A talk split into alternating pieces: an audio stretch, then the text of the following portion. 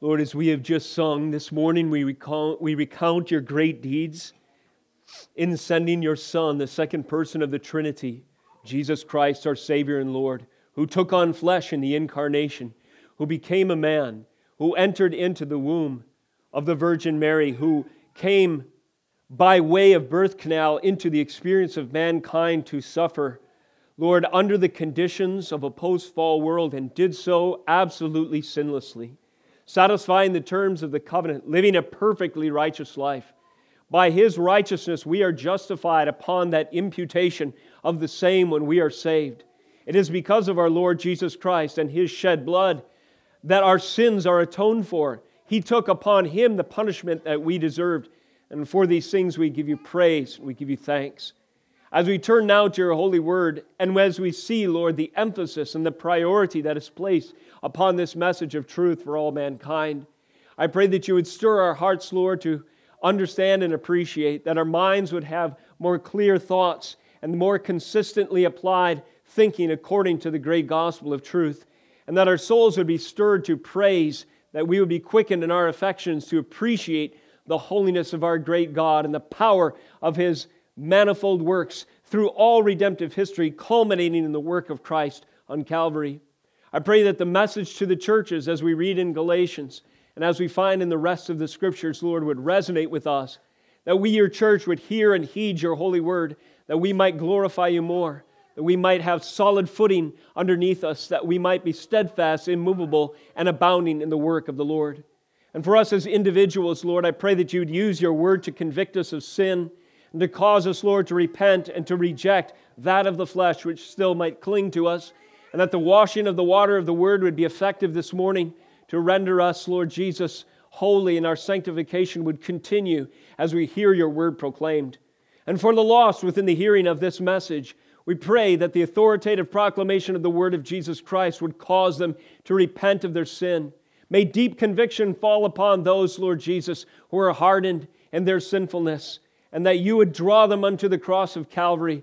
Cause them to throw themselves at the mercy of Jesus Christ, their only Lord and Savior, that they might repent and believe that He alone can accomplish the work that is necessary to reconcile them before the Father.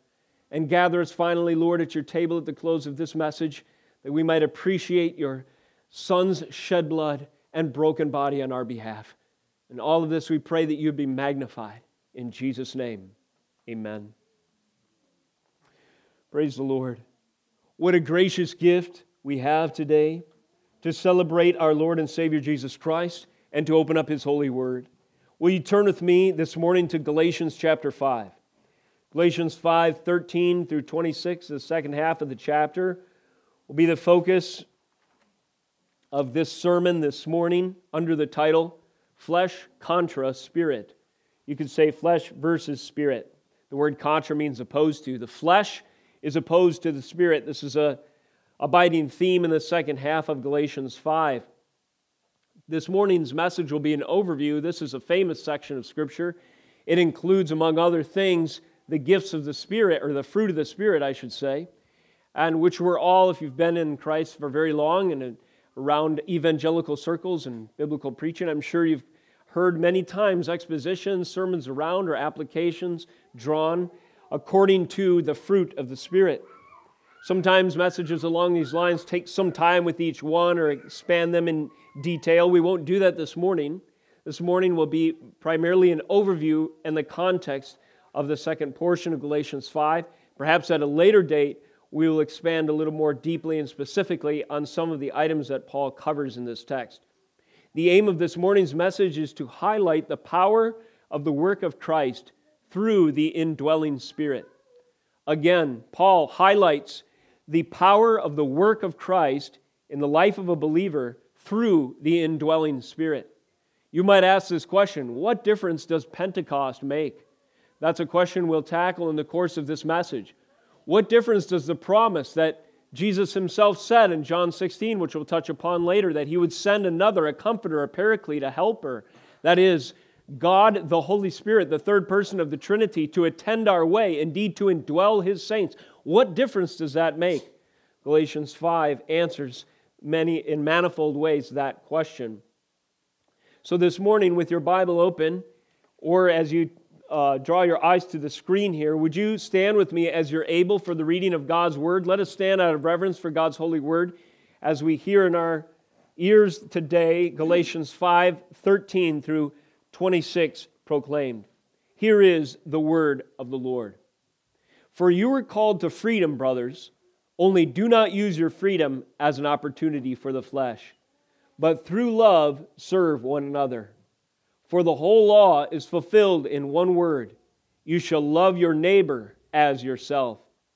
But if you bite and devour one another, watch out that you are not consumed by one another. But I say, walk by the Spirit, and you will not gratify the desires of the flesh. For the desires of the flesh are against the Spirit, and the desires of the Spirit are against the flesh. For these are opposed to each other, to keep you from doing the things you want to do. But if you are led by the Spirit, you are not under the law. Verse nineteen. Now the works of the flesh are evident: sexual immorality, impurity, sensuality, idolatry, sorcery, enmity, strife, jealousy, fits of rage, rivalries, dissensions, divisions, envy, drunkenness, orgies, and things like these. I warn you, as I warned you before, that those who do such things will not inherit the kingdom of God. But the fruit of the Spirit, verse twenty-two, is love, joy, peace, patience, kindness, goodness, faithfulness, gentleness, self-control. Against such things there is no law. And those who belong to Christ have crucified the flesh with its passions and desires. Verse twenty-five, if we live by the Spirit, let us also walk by the Spirit. Let us not become conceited, provoking one another, envying one another. This is the Word of God. You may be seated. Let, re, let me uh, remind you of the context of Galatians, the overriding occasion. False teachers have invaded the territory, if you will, with teaching that was corrupting the pure and undefiled gospel in the minds of the hearers. This corruption came by way of this message that in order to be saved, it is not by grace through faith in the work of Christ alone, but it is by grace, sure, but not a grace that is, is sufficient, but a grace that needed to be augmented, or a grace that needed our works alongside, at least the work of circumcision. And so these teachers were interested in probably doing several things. One was currying favor with the Jew, with the Jewish contingency in the Galatian region. In other words, in some sense, they were advocating that Christians had to become Jews. This would make the Jews happy. In another way, they were probably interested in setting apart their specific teaching to give them influence with the church at this time. Something different sets you apart. It gives you a distinction, allows you to uh, you know, weigh your teaching against others. And if in the minds of the undiscerning, if you are very charismatic, if you have gifts of persuasion, if you collect some followers around you, if it's a popular teaching anyway, if it tickles the ears of the flesh-driven hearts of the average sinful individual not walking in the Spirit, you can gain a great following. And the Church of Jesus Christ, in short order, can be overrun by this kind of negative influence. Hence the anger uh, that Paul demonstrates, a righteous indignation against such influences in the church. And we better be thankful that Paul reacted in such a way as to stamp out thoroughly and completely this heresy. Why? Because the false teaching like this had been allowed to fester and overrun the confession of the Church of Jesus Christ. Generations to come could be corrupted and fall into and fall away in, by increasing measure from the tried and true, once for all faith delivered to the saints that passes the test of the Bible, properly proclaimed and understood. We can thank the Apostle Paul and others who laid down their life, who risked their life for the defense of the true gospel, that in their lineage of gospel proclamation and even writing down the scriptures to these churches at that time, we now have the benefit of understanding not only what the true gospel is, but how valuable it is and how diligently we must, or how diligent we must be to protect it. So that's our background. having thoroughly condemned the theological error which, anima, uh, which animated the Judaizers then, namely the imposition of the law, the requirements that the false teachers were saying that certain portions of the law at least must be fulfilled by us as a prerequisite for salvation, like circumcision, in a word, legalism. So Paul had addressed this theological error of legalism thoroughly. Now he turns his attention to another prevalent error, that of, in a word we could say, perhaps licentiousness. At the root of licentiousness is this idea of license. License. Does the grace of the Lord Jesus Christ give you license to act on your fleshly desires?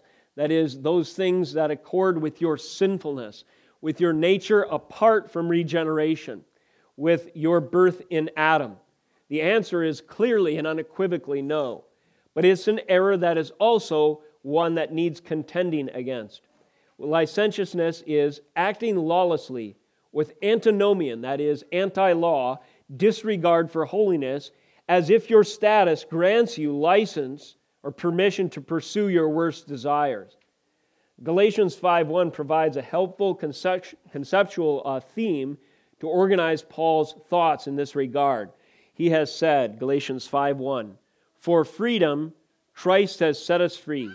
Stand firm, therefore, and do not submit again to a yoke of slavery." Again, for freedom Christ has set us free. Stand firm, therefore, and do not submit again to a yoke of slavery. The second portion of chapter five warns of other yokes of slavery. The first yoke, legalism. The second yoke, licentiousness. While men aren't, are uh, easily ensnared by arbitrary standards of piety, or holiness, righteousness, and pursue, pursue works as a means of atonement, Paul addresses a yoke of a different type here, the works of the flesh. In so doing, Paul extends a larger spiritual theme of his epistle to the Galatians. And that theme is one of pointed contrast. Paul has drawn, as commentators draw our attention to, and you can notice this through the whole of the text, the whole of Galatians, that Paul has drawn these distinctions at least. The difference not only of the spirit and the flesh, which is the, the theme of our message today, but this joins the list that he has compiled to this point, including true gospel versus false gospel, faith versus works, law versus grace, liberty versus legalism, sonship versus slavery. And again, now we have the distinction, spirit versus flesh. These are all related, they're all important. And Paul is laboring to emphasize the difference between the two. And the book of Galatians is an indispensable tool of discernment so that we recognize when the church falls into errors of apostasy, or that could tend toward apostasy, that is, falling away from one's once professed faith. Just a note, take, uh, uh, take this to heart. When we read of the errors that the Galatian church fell, fell into, you might think to yourself, well, I can't really imagine myself being moved to consider circumcision as necessary for salvation. You might get from that the false impression that you have a higher immunity, independent of the Word of God and the means that the Holy Spirit supplies, of resisting false teaching. That was a deception, however, that sounded very convincing under the cultural conditions and the influences of the time. In other words, the devil is not stupid. These days, he will not probably try to convince you that circumcision is necessary for you to be saved. But mark my words, there is something more convincing to us that he will try to use. And so today, as it was then, we, it is an absolute requirement, a necessity, prerequisite for us to stand firm in the faith, to be thoroughly saturated with the Word of God, to understand it through and through, and through to constantly be double-checking our, inclin, our inclinations and our persuasions, our ideas, our conclusions, Uh, the things that we uh, prefer to think about, the things that we're attracted to by way of ideas, philosophies, et cetera, et cetera. These things need to be held accountable to the Word of God. Otherwise, we, like the Galatians, could easily be led astray. Paul reveals, here's a heading for you in the second portion of Galatians five, he reveals the Holy Spirit in the life of the believer. the role of the Holy Spirit in the life of the believer by emphasizing the following. Here's four categories. Number one, the spirit of the law. Paul covers the essence or the spirit or the intent of the law of God in verses thirteen through fifteen. He continues to expound the role of the Spirit in the life of the believer by emphasizing, number two, the antithesis, a sharp contrast, if you will, between the Spirit and the flesh, verses sixteen through eighteen, title of our message. Number three, the role of the Spirit is revealed by his emphasis on the works of the flesh, verses nineteen through twenty-one. This is anti-spirit um, activity or evidence, if you will. And then number four, the fruit of the Spirit, verses twenty-two through twenty-six. So we see flesh contra spirit, spirit versus the flesh is the overriding theme. And we see the role of the Spirit in the life of the believer as Paul expounds these ideas. Let's begin with the spirit of the law. Turning our attention to our text again, note verses thirteen through fifteen, Paul says, "For you were called to freedom, brothers, only do not use your freedom as an opportunity for the flesh, but through love serve one another. For the whole law is fulfilled in one word. You shall love your neighbor as yourself. But if you bite and devour one another, watch out that you are not consumed by one another." Paul is speaking to the intent of God's law in this passage. The term law can be tricky in Scripture. You need to pay, pay close attention to the context to understand what he is getting at. In this sense, God, uh, uh, Paul is using the term law as a reference to God's terms of righteousness, God's revelation of holiness, God's will and intent, his purposes for man, the direction that he has called us to walk. Now, this is in sharp contrast to the idea of law that the Judaizers or the false teachers were teaching. Calvin sums it up this way. Paul identifies, and then quote, "love to men as the fulfilling of the law, in opposition to the false teachers who made fulfilling of the law to lie in observance of the ceremonies of the law." Again, Paul identifies love to men as the fulfilling of the law in opposition to the false teachers who made fulfilling of the law to lie in observance of the ceremonies of the law. So you see the difference here? Now, when we read fulfilling in this context, it means obedience. You could substitute perhaps obedience to the law as a term fulfilling. This isn't fulfilling in the sense that Christ was the prophetic fulfillment of what the law anticipated and prefigured, but this is satisfying or walking in the precepts or obeying the law. Now, there's two visions that were competing in Galatia for obedience to the law, that is to say. And on the one hand, obedience to God's precepts required, according to the false teachers, observance of the ceremonies of the law. You must become a Jew before you become a Christian. You must, uh, you must practice uh, the ceremonial rite of circumcision in order to be acceptable before the Lord, in order to be saved. Paul corrects this by giving the spirit of the law, by giving the true intent of the law, by saying, no, that the sum of the law can be this word, that you shall love your neighbor as yourself. He says, do not use your freedom as an opportunity for the flesh, but through love serve one another, for the whole law is fulfilled in this one word, the love of neighbor, if you will. Now, by way of overview, Paul has now hit the nail on the head of two perennial errors, two recurring errors in the confessing church across all ages.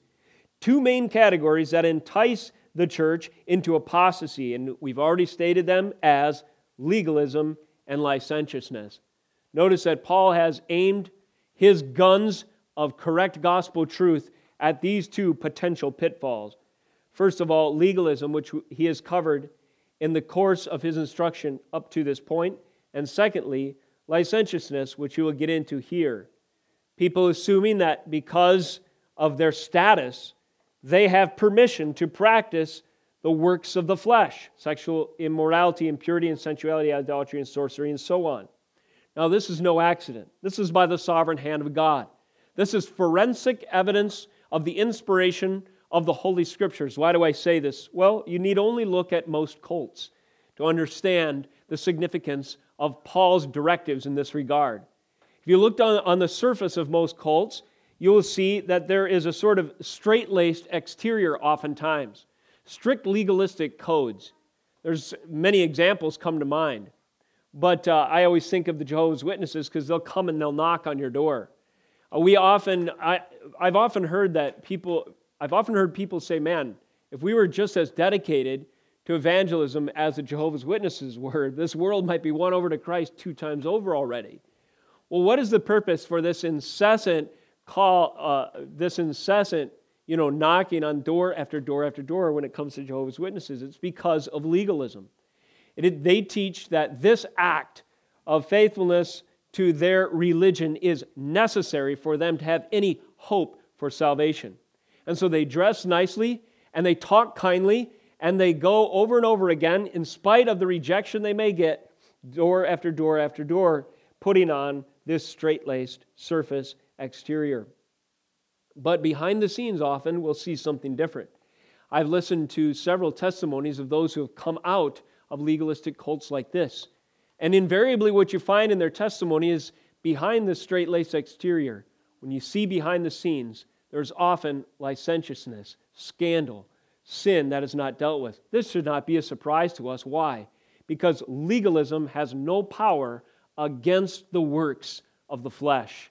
The only power against the works of the flesh, and Paul says it right in our text today, is the indwelling Spirit of God. God is not mocked. If you substitute true faith, the true indwelling, the regenerative work of the Holy Spirit, you must be born again. If you preach, all you, it's not necessary that you be born again, that you be transformed from the inside. No, you can make yourself clean by external works. You'll become like a Pharisee, whitewashed tomb on the outside, dead man's bones on the inside. Coats of brilliant paint on the exterior, but a rotting, termite-infested core. And this is the testimony of many, if not all, cults, uh, uh, especially of the righteousness, you know, uh, external or superficial righteousness variety. Thus, Paul's words speak directly to errors of this sort. Though uh, many expressions of religion may appear uh, straight-laced, have a certain righteousness on the surface or an impressive exterior, often they are ridden with sins of licentiousness and scandal behind the scenes. Also, other errors come to mind. The fundamentalist movements of the last century sought to build a bulwark against the liberalizing of the church, and that was happening in many of the mainstream or mainline denominations. But if they would add to the requirements of the law things that God did not prescribe, they would be like the Pharisees, stepping into the same error that the Pharisees did, presuming themselves an ethical authority by adding to the list of do's and don'ts things that God did not prescribe. And again, this is in competition with the authority, with the preeminence, with the sovereignty of God, if we take the terms of righteousness into our own hands, and thus it will lead to a rotting out of the essence of our faith. Also, there's an emphasis that is in, encroaching, infecting the church these days of, think of the affirming language of sexual self-identity. More and more in major denominations in our day, we see capitulation, compromise, or redefinition of terms in this regard, making way for sexual immorality, impurity, sensuality, and so forth in the language and in the attitude of these uh, uh, confessing churches. Uh, there was an email that one of my buddies in the ministry, actually Pastor Joe, he'll be preaching next week for you, and he was recently at a uh, meeting of his denomination, and there had been two churches that had uh, recently um, had, uh, or within the last five years, had homosexuals who were given pro- places of prominence and leadership in these churches.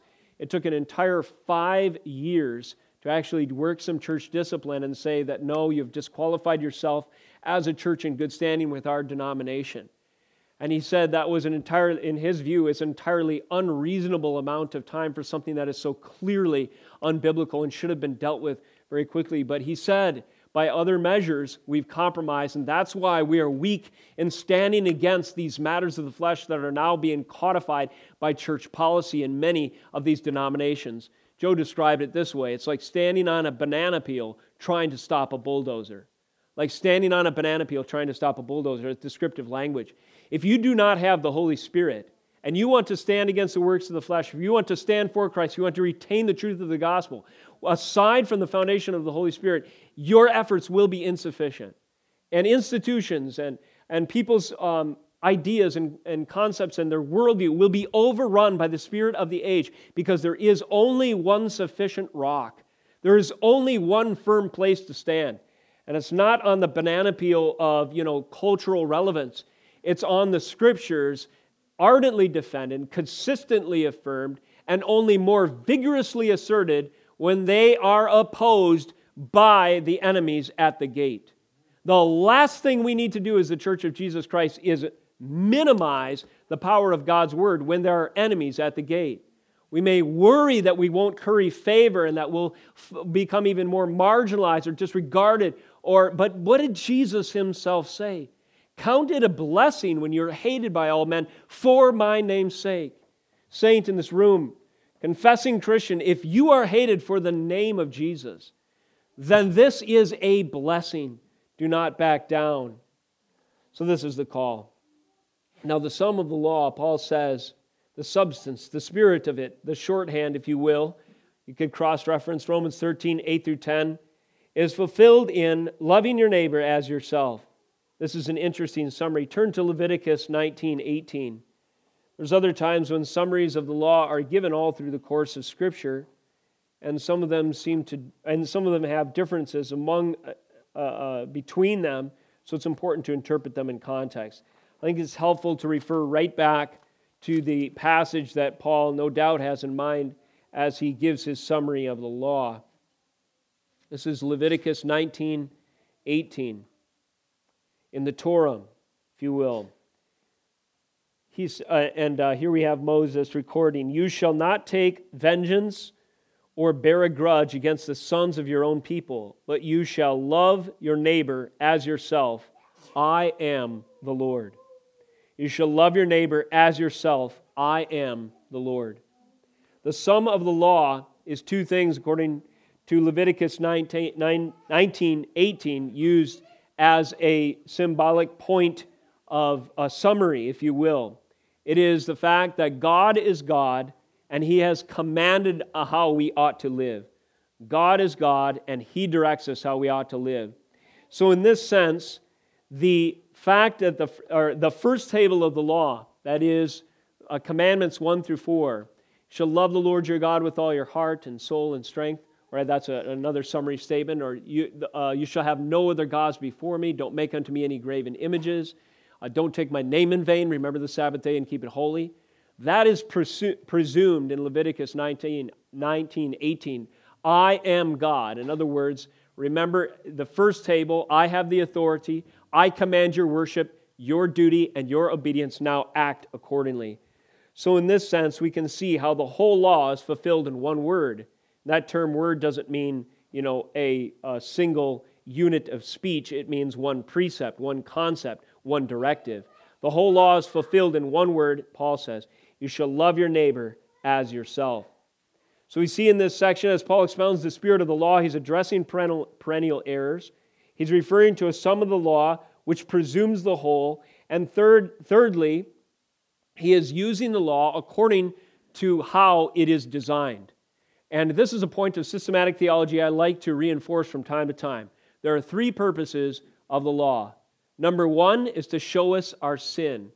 These are summaries of biblical teaching. Good hermeneutics, I submit to you, and a study of the use of the law in Scripture will reveal these three categories. First, use of the law, if you will, to reveal to us our sin. That is sometimes called the pedagogical use, teaching as to children. Second use of the law is the civil use. That's the guardrails in society to keep a certain semblance of order. The uh, society uh, rises or falls. It sustains or collapses on the basis of God's law providing guardrails for its second use. And then there's the third use, and that's the one in view here. And this is often referred to as the didactic use. Again, reference to teaching, but now teaching as to the believer.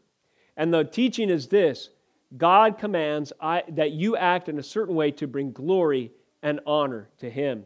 It answers the question. The third use of the law answers that question that Schaefer asked. How then shall we live? How then shall we live? Well, Paul says, this is how you shall live. It's all fulfilled in one word. You shall love your neighbor as yourself. He goes on to expand this by the fruit of the Spirit. This is how you shall live.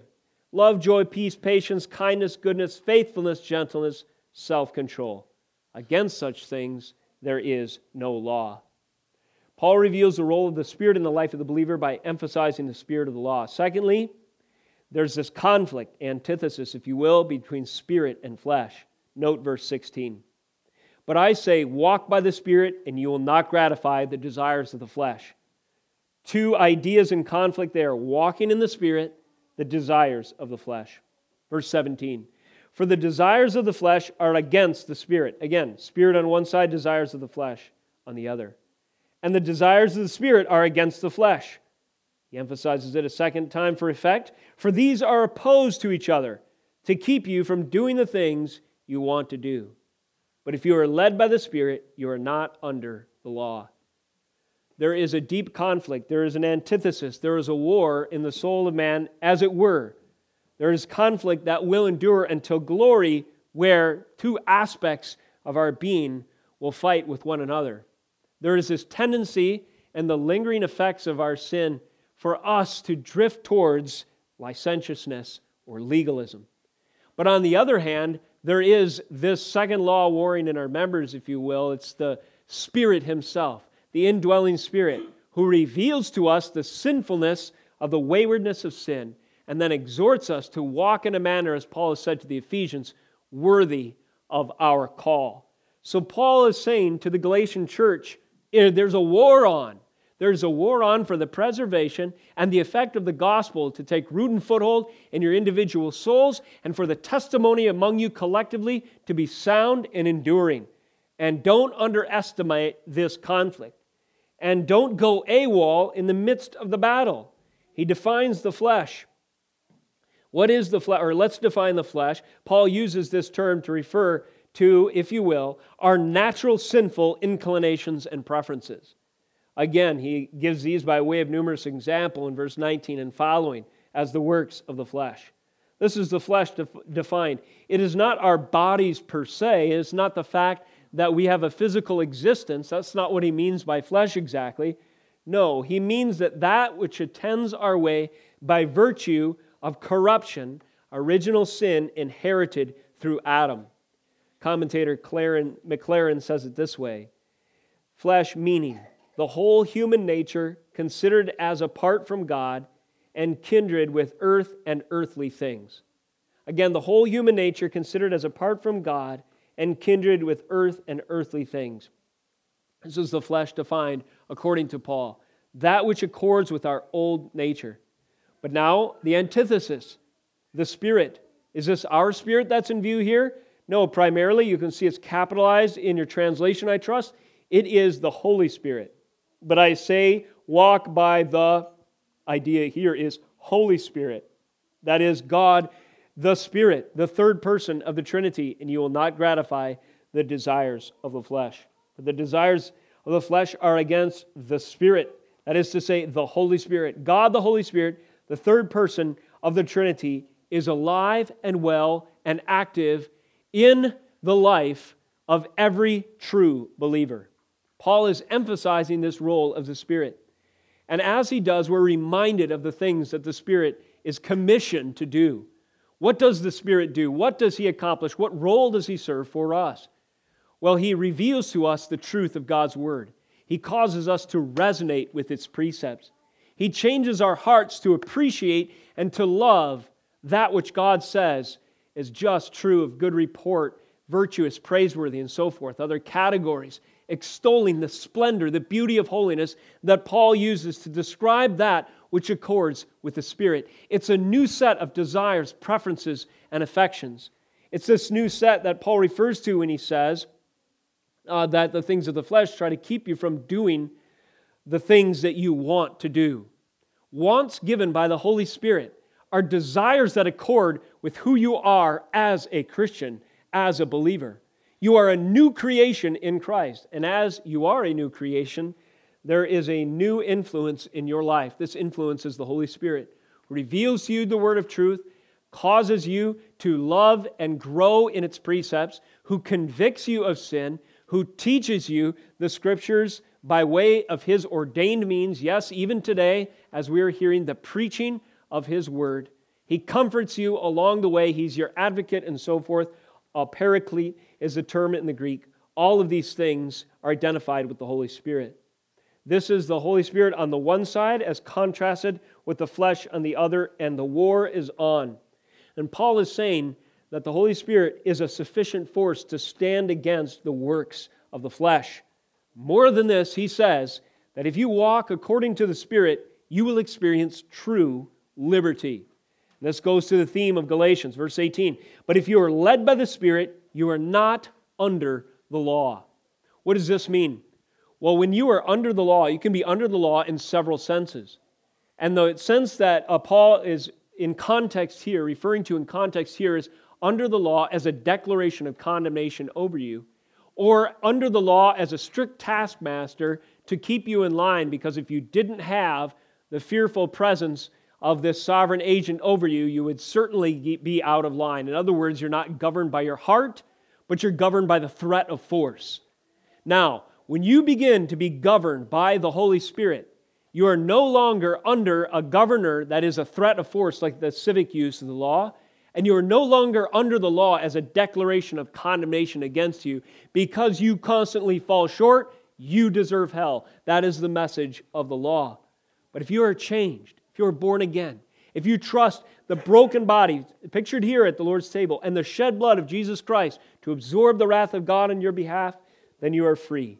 You are free from the law as a declaration of condemnation against you, and you're free from the law as a, a forceful taskmaster to keep you from doing what you otherwise only want to do. In this sense, we see a parallel with another verse in verse twenty-three.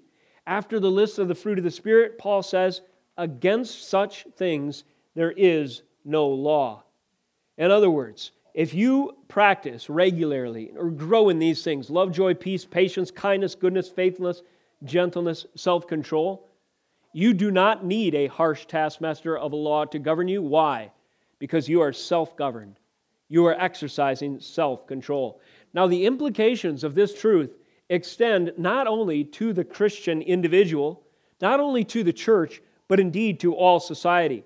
We value in American culture the fact that we are a free country, a free nation. We love freedom of speech.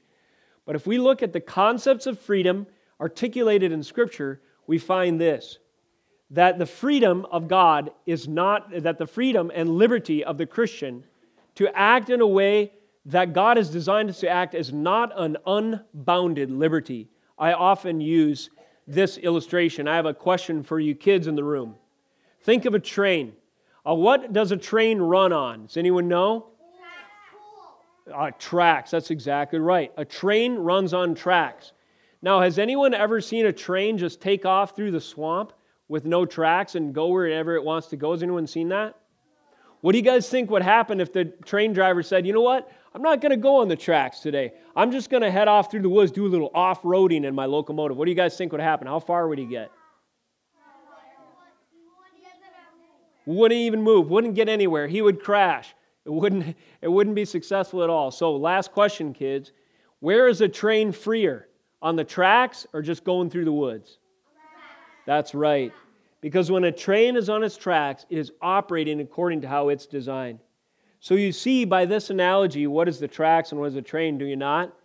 The tracks is God's prescribed rules for us, His law, the whole law fulfilled in one word in Paul's language here. You shall love your neighbor as yourself. Now we often want to just take our train, if you will, and just do some off-roading through the swamp of immorality, impurity, sensuality, idolatry, sorcery, strife, jealousy, and so forth. But how far will we get? We will crash.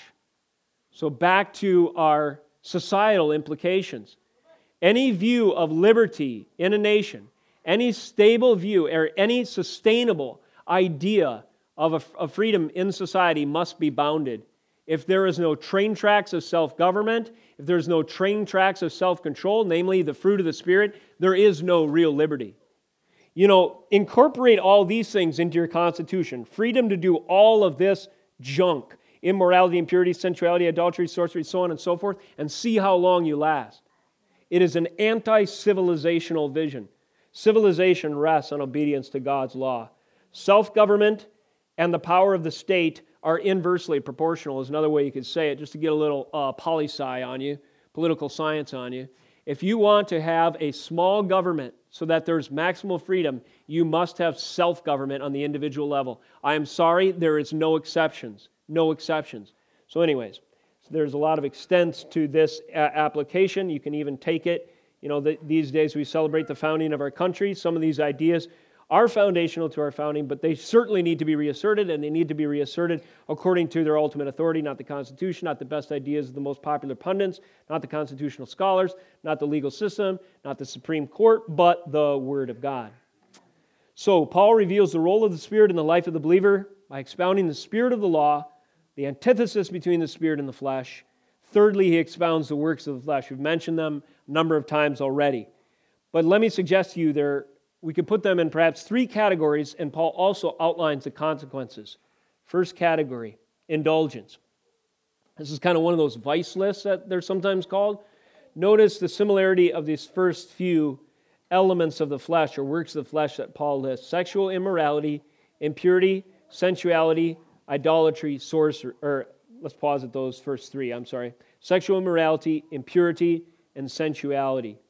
This is a common category in the vice lists of Paul. At the end of Second Corinthians, there's another one that I recall, and there's two main categories in that vice list as well. Sins of self-indulgence, you could say, self-centered sins, and then sins of schism, dissension, strife. So there's sins of, you know, just satisfying my fleshly urges, and then there's sins of sowing discord between relationships. There's perhaps a third category in this list, which, in, which uh, involves paganism. Verse twenty, he lists idolatry and sorcery. And then here's that second category of schisms I mentioned before. Enmity, strife, jealousy, fits of anger, rivalries, dissensions, divisions, envy. Then he goes back to a couple self-indulgent type of sins, drunkenness and orgies. This is a long list to remember, but think of selfishness and think of animosity or conflict in relationships. And those are two overriding themes that we often see. In addition, this kind of a fascination with paganism. Now, do these have applications to the present? You bet they do. Uh, do we see these categories as uh, threatening the church of our day? Yes. Think of the applications. We just got done as a culture, quote-unquote, celebrating, quote-unquote, Pride Month. Now, I was looking for an app on my phone the other day, during, quote, Pride Month, and the first sixty recommended apps all were uh, attended with this icon of a rainbow. We've covered the rainbow as the sign of what covenant, kids? The rainbow is a sign of what covenant? Yes, that's correct. The sign of the Noahic covenant, that God will not flood the whole earth. But in our society, uh, we have decided that it will become a civic virtue to have pride and to endorse the rights and the uh, the arbitrary self-sexual identity of numerous groups, and to attach to that flagrant immorality codified in culture the sign of the rainbow. Do you guys think God is happy about this or angry? Angry. Think about it. Sorry, kids. Little tricky question there. But when you take a sign that God says means I will never flood the earth again, and you use that as a sign of your own sin, God is angry at such a thing. We have taken the rainbow, God's sign of His right to judge and His grace in withholding judgment, and we've attached it to things like sexual immorality, impurity, impurity, sensuality, drunkenness, and orgies, and the like. These are the works of the flesh. This whole category uh, is alive and well, is it not? And we see it in our day. And so we must stand strong. Otherwise, we will capitulate, we will compromise, we will seek common ground, we will make room in our thinking to uh, tolerate this kind of thing. Let us not do so, saints. Second category of this pagan worship that we referenced, or that we mentioned in reference to idolatry and sorcery. That's alive and well today, too. In the modern age, we have rejected the idea of the, the reality of the spiritual only, and you can only do that for so long on pure secularism and naturalism. The spiritual realities of life are undeniable. So as this truth that has been suppressed in unrighteousness begins to resurface in a wicked culture, you see people attracted to all kinds of spiritual pursuits. Hallucinogenics are getting a revival. People are taking drugs to experience abstractions in the, quote, spiritual realm, and you can believe they are, and you can also know that all of them are absolutely dangerous, if not almost always demonic, and will lead to the works of the flesh becoming more and more evident because it is anti-God's prescribed means of connecting with spiritual realities. What is God's prescribed means? The indwelling of the Holy Spirit, not some other source of spirituality. Thus, through mysticism, hallucinogens, escape culture, uh, yoga culture, mindfulness, and other pagan fascinations, we see these works of the flesh alive and well in our day today. And of course, there's no shortage of sins of schism either. Enmity, strife, jealousy, fits of rage, rivalries, dissensions, divisions, envy. People talk a lot about outrage culture. People talk about the oppression Olympics, someone cynically said, and uh, these political ideas, social justice warriors, factions, uh, socialism, um, politics of envy, covetousness, redistribution of wealth, calling uh, uh, the uh, disparity in means uh, something akin to an injustice that must be addressed by giving the government license to steal and redistribute as it ought.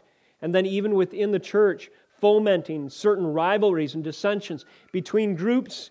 No, we should stand against all of this. This is enmity, strife, jealousy, fits of anger, rivalries, dissensions, sins of schism.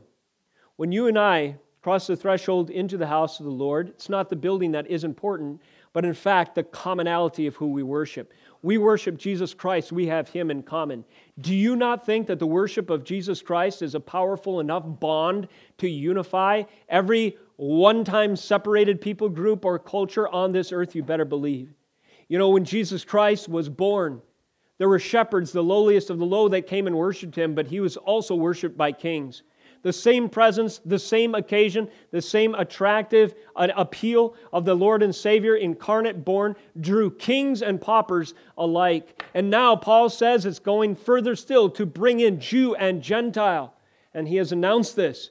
And this is the source of our true meaning as a people, is the unity that we share in the Spirit, in the bond of peace, a more powerful bond than anything else. And it breaks down the middle wall of any other kind of separation, and we ought to suffer uh, no attempt to destroy this powerful bond of unity. These are the works of the flesh. Finally, this morning, Paul reveals the role of the Spirit in the life of the believer, not only by emphasizing the spirit of the law, the antithesis between flesh and spirit, expounding the works of the flesh, but he closes by expounding the fruits of the Spirit in this section. And here we read in verse twenty-two and following, but the fruit of the Spirit is, number one, what is it, saints? Love. Number two. Number three. Number four. Number five. Number six. Number seven. Number eight. Number nine. All right, a lot of E S Vs in the room today. Love, joy, peace, patience, kindness, goodness, faithfulness, gentleness, self-control. Notice that Paul describes these as fruits. He has described the th- things associated with the flesh as works. This is no accident. The problem was people were thinking that by their works they could accomplish in part their salvation. But instead of saying these are the works of the Spirit or works that you do to achieve the Spirit, Paul says, no, these are fruits.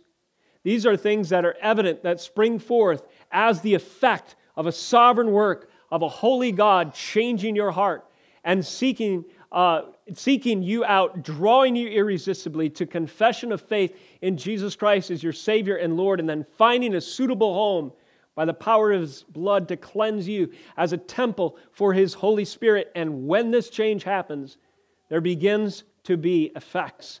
These effects include changes along these lines, the fruit of the Spirit. The root of the gospel is springing forth into the, uh, uh, not the works of the flesh, but indeed the fruit of the Spirit. And so we see them here. This analogy draws out the distinction between salvation based on works, which is heresy, or our works, and salvation based upon a sovereign work of the Lord our God. It bears fruit, fruit of the Spirit, as we see here in these amazing categories. Now, as you read these, you might mistakenly think that this describes a person who is passive and kind of a wallflower. But no, remember what Paul has said? There's a sharp antithesis, a war, if you will. There's contention between the a walk of the Spirit and the desires of the flesh. These fruits of the Spirit are conquering characteristics. These are warfare tools, if you will. Paul has a similar list in Ephesians six. We call this the armor of God. We have the helmet of salvation, right? The sword of the Spirit, the belt of truth, the shield of faith, feet shod with the gospel of peace, and so on. These are things that equip us to stand against the works of the flesh. These are things that equip us to stand against the works of the flesh evident in our culture. And so we recognize these as conquering characteristics. Let me close with the question I opened with this morning. What difference does Pentecost make? Turn to John chapter sixteen. As we approach the communion table, I want to remind you of the sequence of events as Jesus is fulfilling his ministry on earth. Here's one of them, and this by way of prophecy of an event that was to come. John sixteen seven. Jesus says, "Nevertheless, I tell you the truth. It is to your advantage that I go away. If I do not go away, the Helper will not come to you. But if I go, I will send him to you." Who is the Helper? Kids in the room, do you know who the Helper is? A good guess. There's three options: God the Son, God the Father, or God the Holy Spirit. Which one do you think is the Helper? That's correct. God the Holy Spirit. He says, "It is to your advantage that the Helper will come to you. But if I go, I will send him to you. And when he comes, he will convict the world concerning sin and righteousness and judgment concerning sin, because they do not believe me. Concerning righteousness, because I go to the Father, and you will see me no longer. Concerning judgment, because the ruler of this world is judged." Jesus is helping his disciples understand the difference that the Holy Spirit will make. What difference will it make when he leaves but sends the third person of the Trinity, God the Holy Spirit, to attend the way of his people? Well, he will come. It will be an even better situation than if Christ had stayed. He will convict the world of sin and righteousness and judgment concerning sin. He will preserve his people, and his people will bring forth his word as a testimony of judgment to those who do not believe, but as a testimony of salvation to those who place faith in Jesus Christ. So Jesus promises the Holy Spirit. Secondly, in chapter seventeen, the sequence of events, we see his high priestly prayer. In the book of John, his betrayal and, re- and arrest are recorded in chapter eighteen. In chapter nineteen, he's crucified. Chapter twenty, he's resurrected. You turn over a page to the book of Acts, and he is ascended in chapter one. In Acts chapter two, Pentecost comes.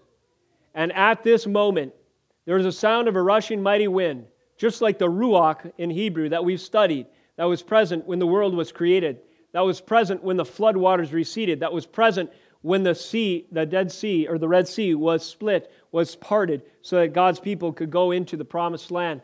Now this ruach wind, this evidence of the Holy Spirit in this form, comes upon God's people, and this is signaled, this is set apart, signified by tongues of fire appearing on their heads, them speaking with other tongues and going forth, and this apostolic wave that is still washing over the earth today of the testimony and proclamation of God's truth, the gospel. We stand now in the heritage of that first wave that went forth imbued by this power of the Holy Spirit. This is the difference that Pentecost made. Conviction of sin, an understanding of the gospel, a boldness to proclaim it, a perseverance of the saints, an encouragement to stand in a day when the church is threatened by the works of the flesh. So remember this sequence of events, saints, at the communion table this morning. If Jesus Christ had not sent the Holy Spirit, furthermore, if he had not died, shed his blood, and broke his body for us, If he had not ascended before the Father to receive the inheritance prophesied, indeed all the nations of the earth, if he did not proceed to rule in his session over everything, yes, even today, if he had not sent his Holy Spirit, you and I would be powerless against the works of the flesh. But because he has, we can stand strong, even in a day when our faith is threatened, and we can do so with victory, recognizing that through Christ, by the power of his Spirit, we declare war successfully against the power of the enemy in our life. Let us transition in prayer. Dear Lord, we thank you for the promises of your Holy Scripture. We thank you that they are secured for us in Christ. We thank you that they are represented for us, Lord Jesus, and even our expanded sensory experience at the Lord's table. We thank you for these blessings, these benefits, these means of realizing the importance of your work on Calvary. As we approach the table today, believers in this room, I pray that we would recognize, Lord, the significance of the role of the Holy Spirit in our lives and the great cost for this reality for us as believers, the fact that Jesus came and was crucified for us, his people, to atone for our sins. And may these things encourage and equip us to stand in the faithfulness and the tradition of Paul and those who followed in his stead, uncompromisingly declaring that Jesus Christ, by grace through faith in his work alone, is the means whereby we are saved. In his name we pray. Amen.